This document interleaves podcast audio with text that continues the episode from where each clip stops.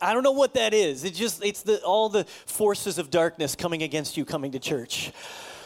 But you get here and you worship, you open up your heart to God, you see people around you who are walking this same journey. There is nothing better than this nothing better than being part of the community of Christ. And so I want to tell you how grateful I am to see you today. And so we're going to get right to it and we're going to study the scriptures. So get your Bible, turn on your Bible, open your Bible, whatever it is that you do with your Bible. And, uh, and I want you to go to 1 Corinthians chapter 15.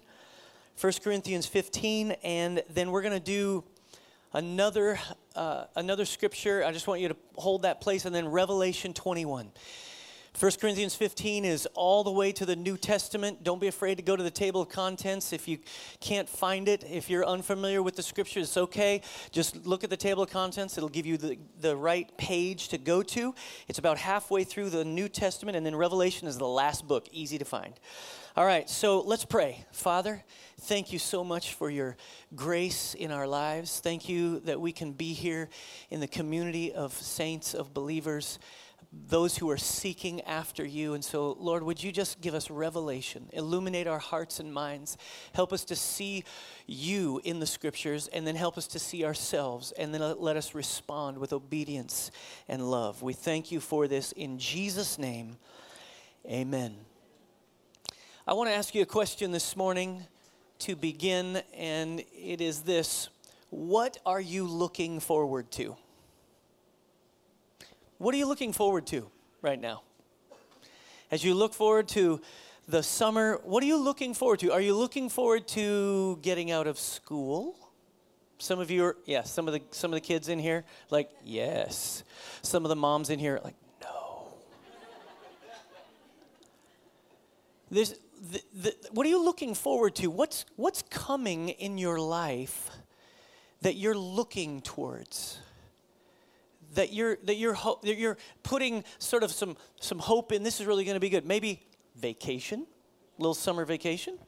My fa- we're going to take our first vacation with an extra person in our family because our oldest son got married last year, and so uh, and so we're gonna have eight people which is the perfect number to ride rides.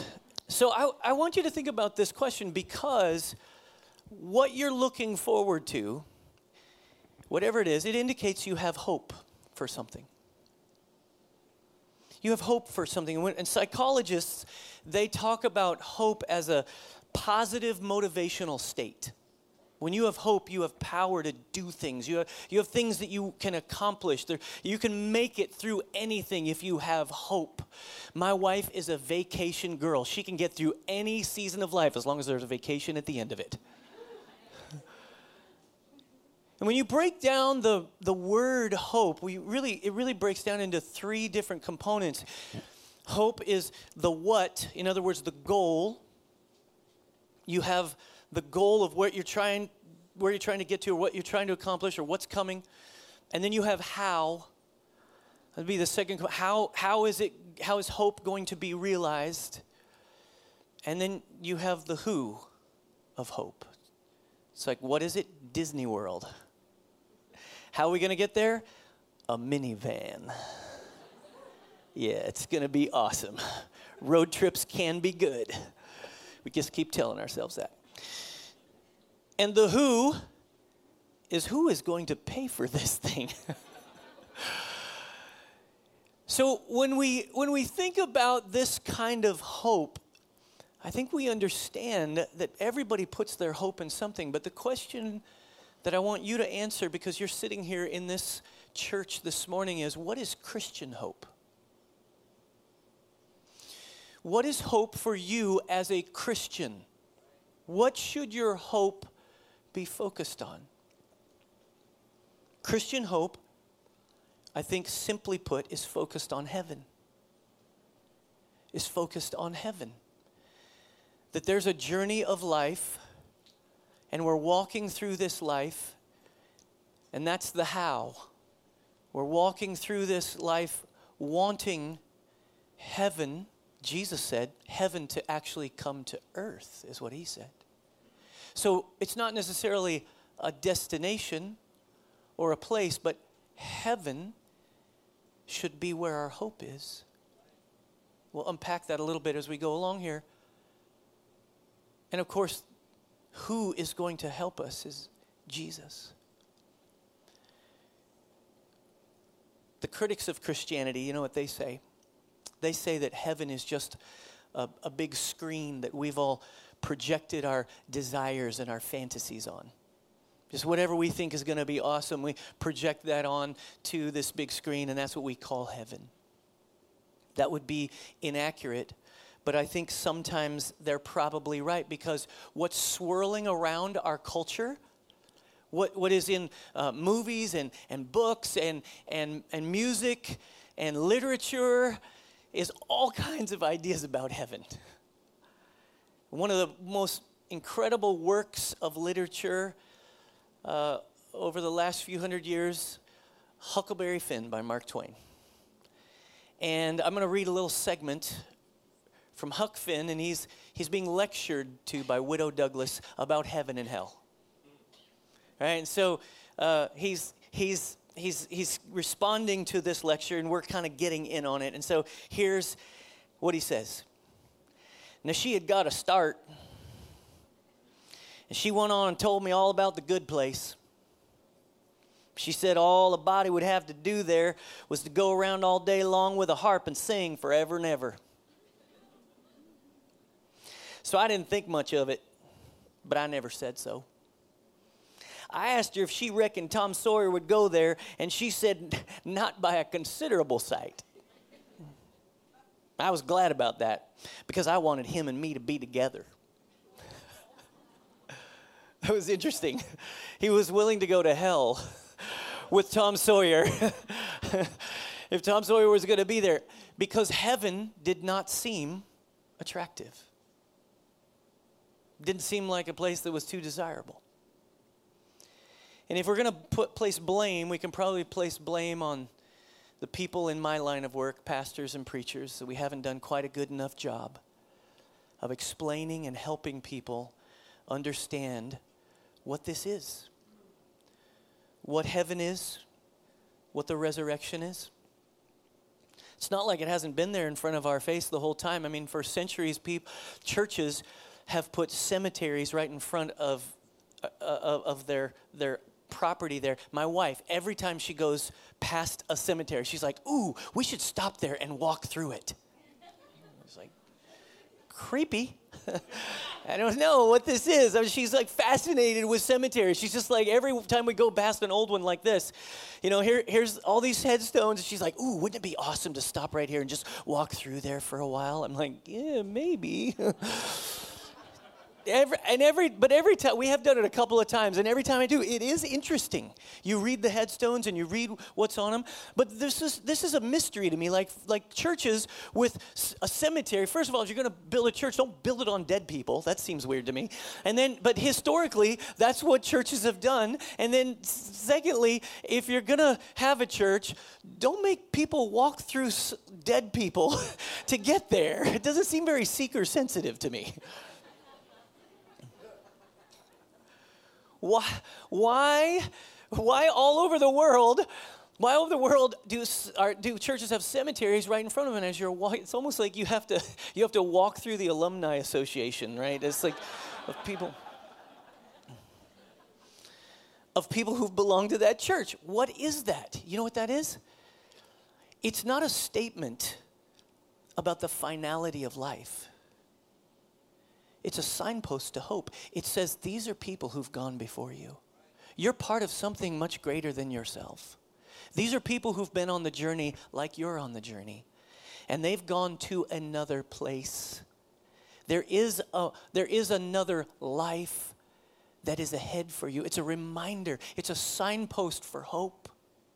That's why it's been done for all these centuries. And of course, As we're, as we're studying the creed, the Nicene Creed, over the last many weeks, this is the final phrase of the creed. Just as a reminder, the creed was written in 325 AD in the Council of Nicaea. Nicaea was a, the city that 318 bishops gathered in, ch- early church fathers who were fighting against new ideas that were opposite, that were not in concert or harmony with what the apostles had taught. They were not writing something new, they were not making it up. They were just carrying on what had been taught.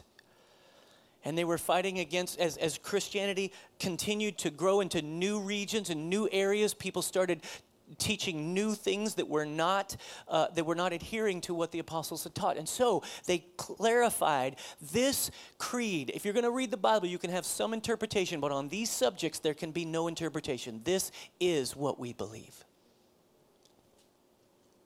and so, as we look to the last word, the last words in the creed, the last line, I want you to join me and say it with me together. We look for the resurrection of the dead and the life of the world to come. It's an awesome phrase. We look for the resurrection of, de- of the dead. If you look at those words, look for, we look for, it's a different verb than what we've been using in the creed, isn't it? We've been talking about believing or confessing. We look for is translated to indicate expectation. Expectation. We're looking towards something. There's an anticipation. Do you remember that song? Anticipation is making. Do you remember that?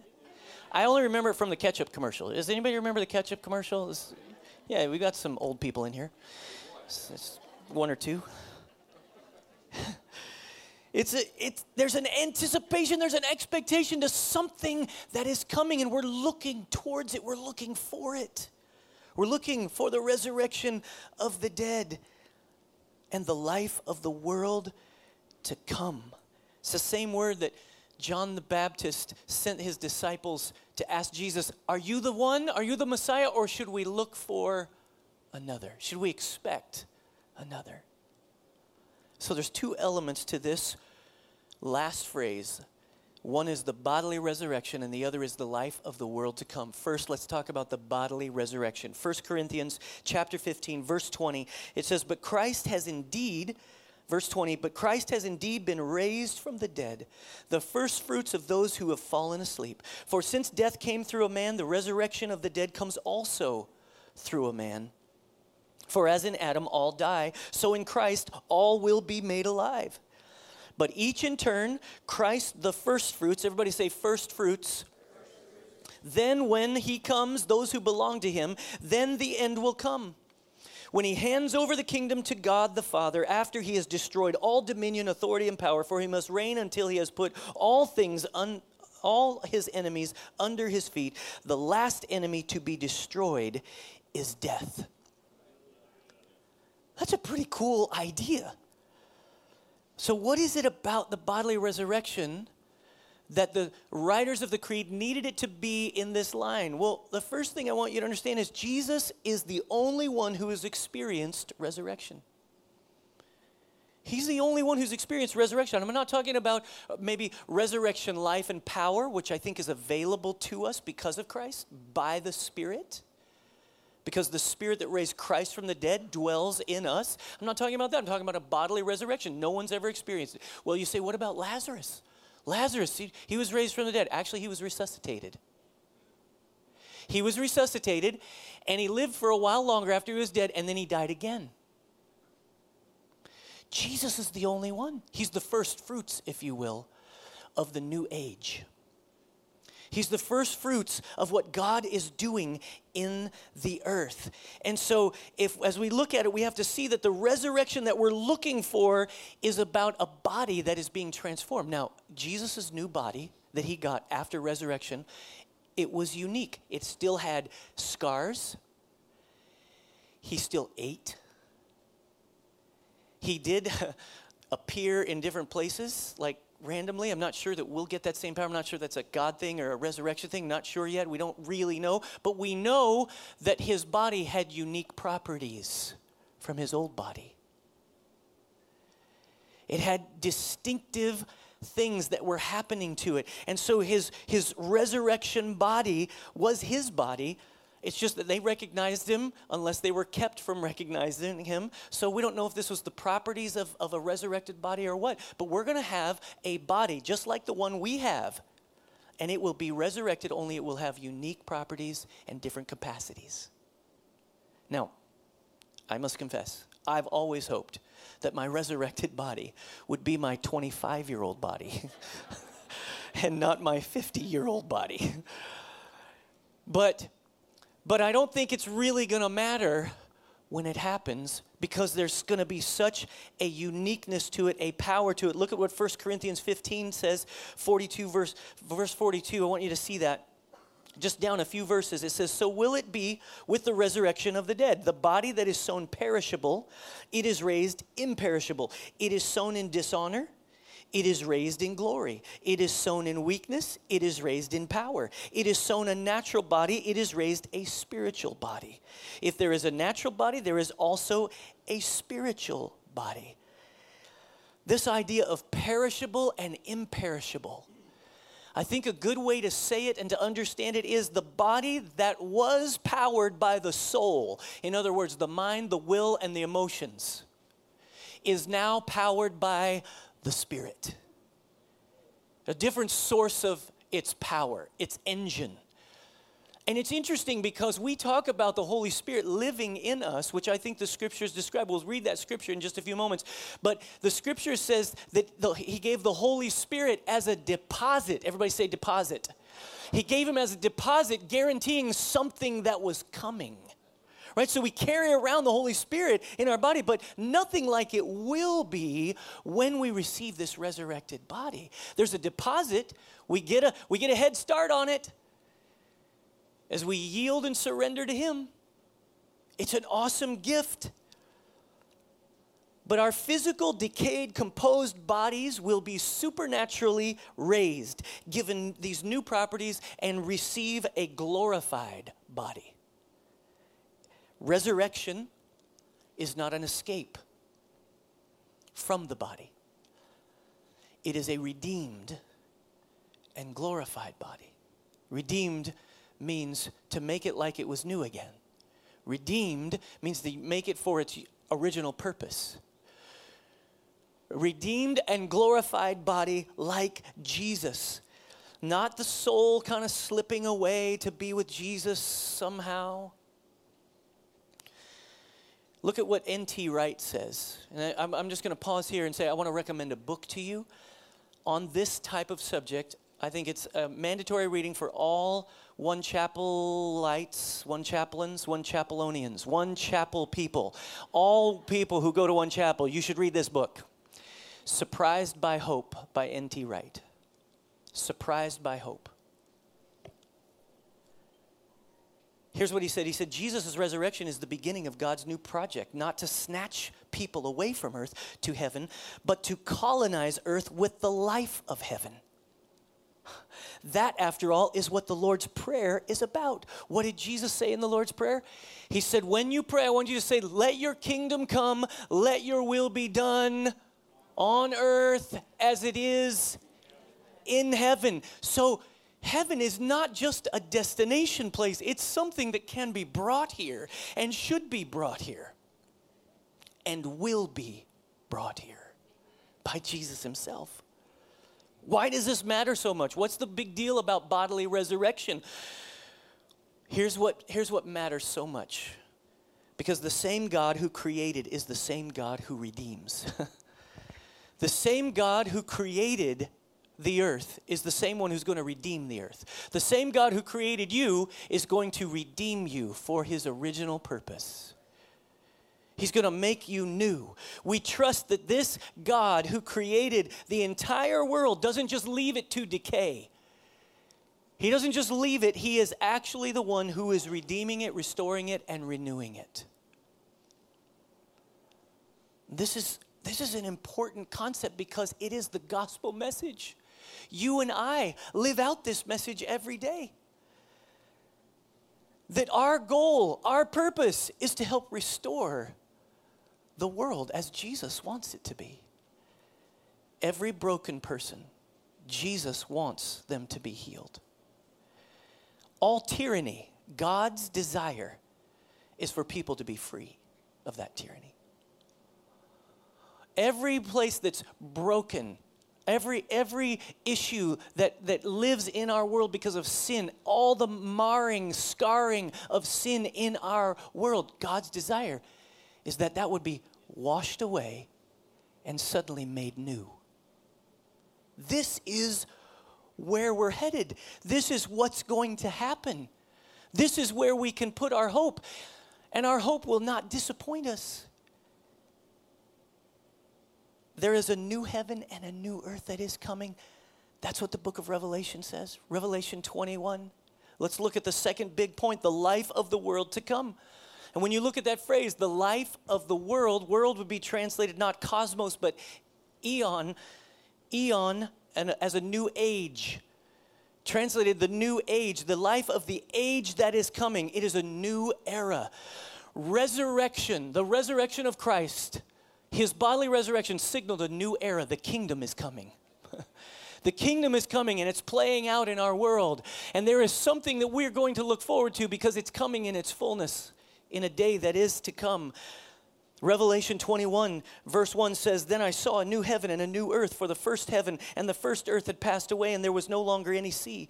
I saw the holy city, the new Jerusalem, coming down out of heaven from God, prepared as a bride, beautifully dressed for her husband. And I heard a loud voice from the throne saying, Look, God's dwelling place is now among the people, and he will dwell with them and they will be his people, and God himself will be with them and be their God. He will wipe every tear from their eyes. There will be no more death, or mourning, or crying, or pain, for the old order of things has passed away. And he who was seated on the throne said, I am making everything new. That's what Jesus is doing. That's what the Apostle John saw when he wrote those words. I am making everything new. And it doesn't matter what circumstances you're in now, there is hope because He's going to make all things new. He's going to make the life of the world to come be this place that is less about leaving here and more about restoring what's here with the redeeming power of Christ. One more quote from N.T. Wright. He says, Our culture is so fixated on dying and going to heaven when the whole scripture is about heaven coming to earth. it's all about his will being done here. Listen, a broken world that, that was marred by sin at creation. Creation was perfect. It's the, the brokenness that we've been living in for thousands of years is going to have a final culmination where Jesus returns and makes everything right. This is what he does. This is his nature. This is his character. This is who we are as his people. It would kind of be like meeting up with a bully. I, I don't know if you've ever had an interaction with a bully, but when I was a kid, I was, a, I was skinny and scrawny, and I got beat up all the time. I had bullies, and I don't know what it is. I just gave off the vibe or something. I'm gonna, I'm gonna teach this kid a lesson. I was, I was the smallest kid in my class so often. It was terrible. Did you feel sorry for me? But hey, I made it. I'm here. And I remember at the bus stop being there and out in the cold with my coat on, and some kid pushed me down and was on top of me. and there is nothing like the memory that I have of my dad suddenly showing up at that bus stop and pulling that kid off of me and saying, You stop that. It was a pretty cool experience. If we were if we see God, we uh, this way, it's, it's important to understand how this plays out. If you take the playground and you, you, you take the bully on the playground and you're the parent and your kid has been bullied at school and he's just being beat up and picked on, and you go to the school and you go to that playground and you just say to your son or your daughter, you know what, let's just get out of here. Let's just go get ice cream. Just leave all these bullies. Let's just go. Come on, let's go. We can forget all about it. If you see heaven that way, if you see God that way, that makes God into a Santa Claus of some sort. e- extraction, compensation, ice cream. A more accurate way to describe it would be is you're the parent and you hear about this bullying and you go to school and you get out on that playground and you spot where the bully is and you go up to him and say, You're not allowed to do this anymore. Get out of here. And your son or daughter sitting there like, Yeah. But not only that, instead of going for ice cream, the parent says, Hey, this is a pretty cool place. This is a great playground. Let's stay here and play. Let's renovate a little bit. Let's remodel. Let's have the ice cream brought in. This is going to be awesome. Let's stay here and hang out. That's an accurate picture of how God sees our world. I think the scriptures bear that out. And there's a there's a way we have to look at this. Why does it matter? What's the big deal you're saying, Pastor Ross? Why are why are you getting so worked up about this? Well, it matters because Christian hope rests on the promise of God. Whatever God has promised. Everything we believe about our hope in Christ is a statement about God. Whatever we say about hope is what we're saying about Him, because He is hope. God does not forget His promises. The Old Testament is full of promises, and you see him working with his people, and they're rejecting him.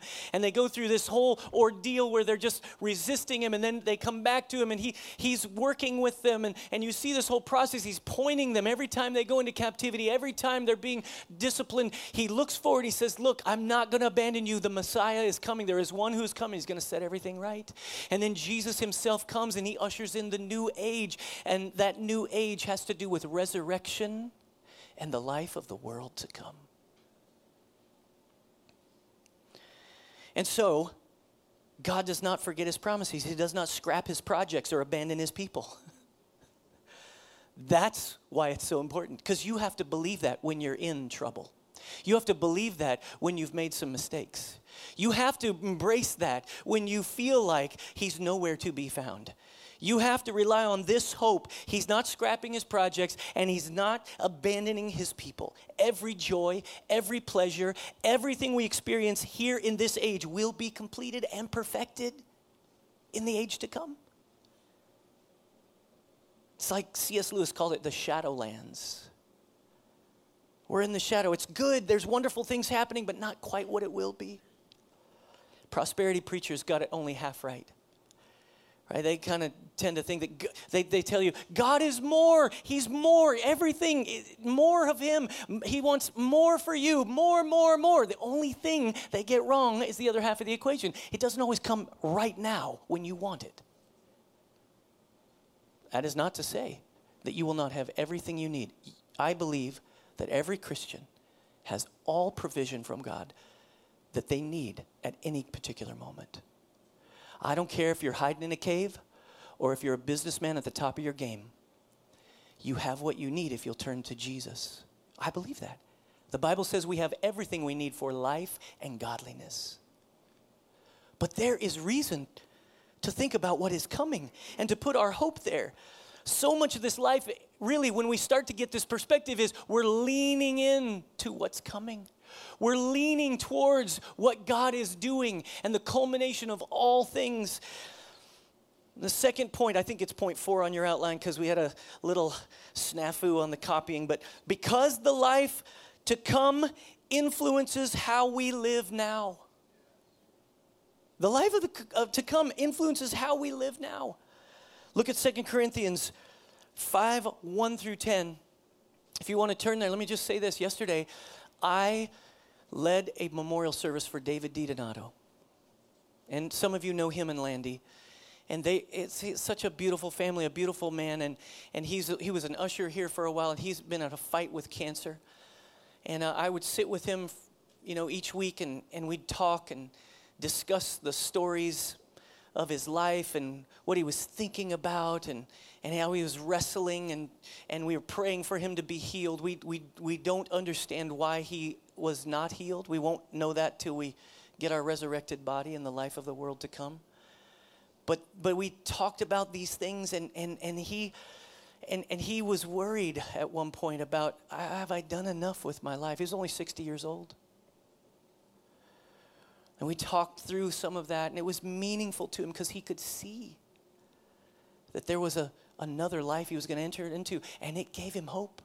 A smile would come on his face as we talked about it. Was so incredible. Well, yesterday, this place was full of people, almost 400 people. 400 people coming to his memorial service as a testimony about what kind of life he lived. They saw Jesus in him. He was a stylist, a, a hair, haircut guy in, in dripping and had worked in Austin for many years, and he had friends everywhere. You'd sit in his chair first week's first month, second month, third month. It wasn't going to be long before you heard about his family, before you heard about his life as you talked, and, and before you heard about Jesus himself. He was an advocate for Compassion International. He, he loved to take care of people. It was his thing. He, he, the way he lived now was informed by what he was thinking about that was coming in the next life. And so it informs us. Look at what the Apostle Paul said in 2 Corinthians 5 1 through 10. It says, For we know that this earth, if the earthly tent we live in is destroyed, we have a building from God an eternal house in heaven not built by human hands. Meanwhile, we groan and longing to be clothed instead, of, instead with our heavenly dwelling, because when we are clothed, we will not be found naked.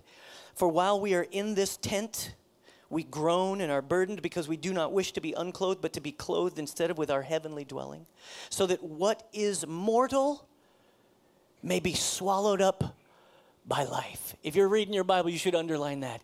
You want to write it in your notes so you remember it, so that what is mortal may be swallowed up by life. And that can that's happening even now in our lives. Our mortality is coming. Gravity is having its way. but life is coming to us. We're leaning towards that life of the world to come. Verse 5 says, Now, one, the one who has fashioned us for this very purpose is God, who has given us the Spirit as a deposit, guaranteeing what is to come. There it is. Therefore, we are always confident and know that as long as we are at home in the body, we are away from the Lord, for we live by faith, not by sight. We are confident, I say, and would prefer to be away from the body and at home with the Lord. So we make it our goal to what? To please Him. We make it our goal to please Him. Whether we are at home in the body or away from it, for we must all appear before the judgment seat of Christ, so that each of us may receive what is due us for the things done while in the body, whether good or bad. Listen to me. We are not human beings having a spiritual experience. We are spiritual beings having a human experience.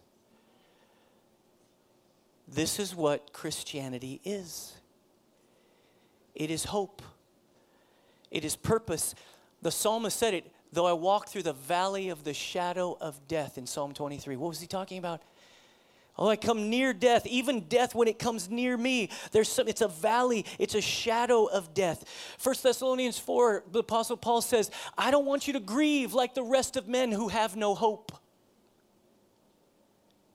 We don't have to grieve like the rest of men who have no hope. Yesterday, as we were filled in this auditorium with people who were grieving, crying, weeping over the loss of David, there was in every conversation a lining of hope, an, an undercurrent of peace.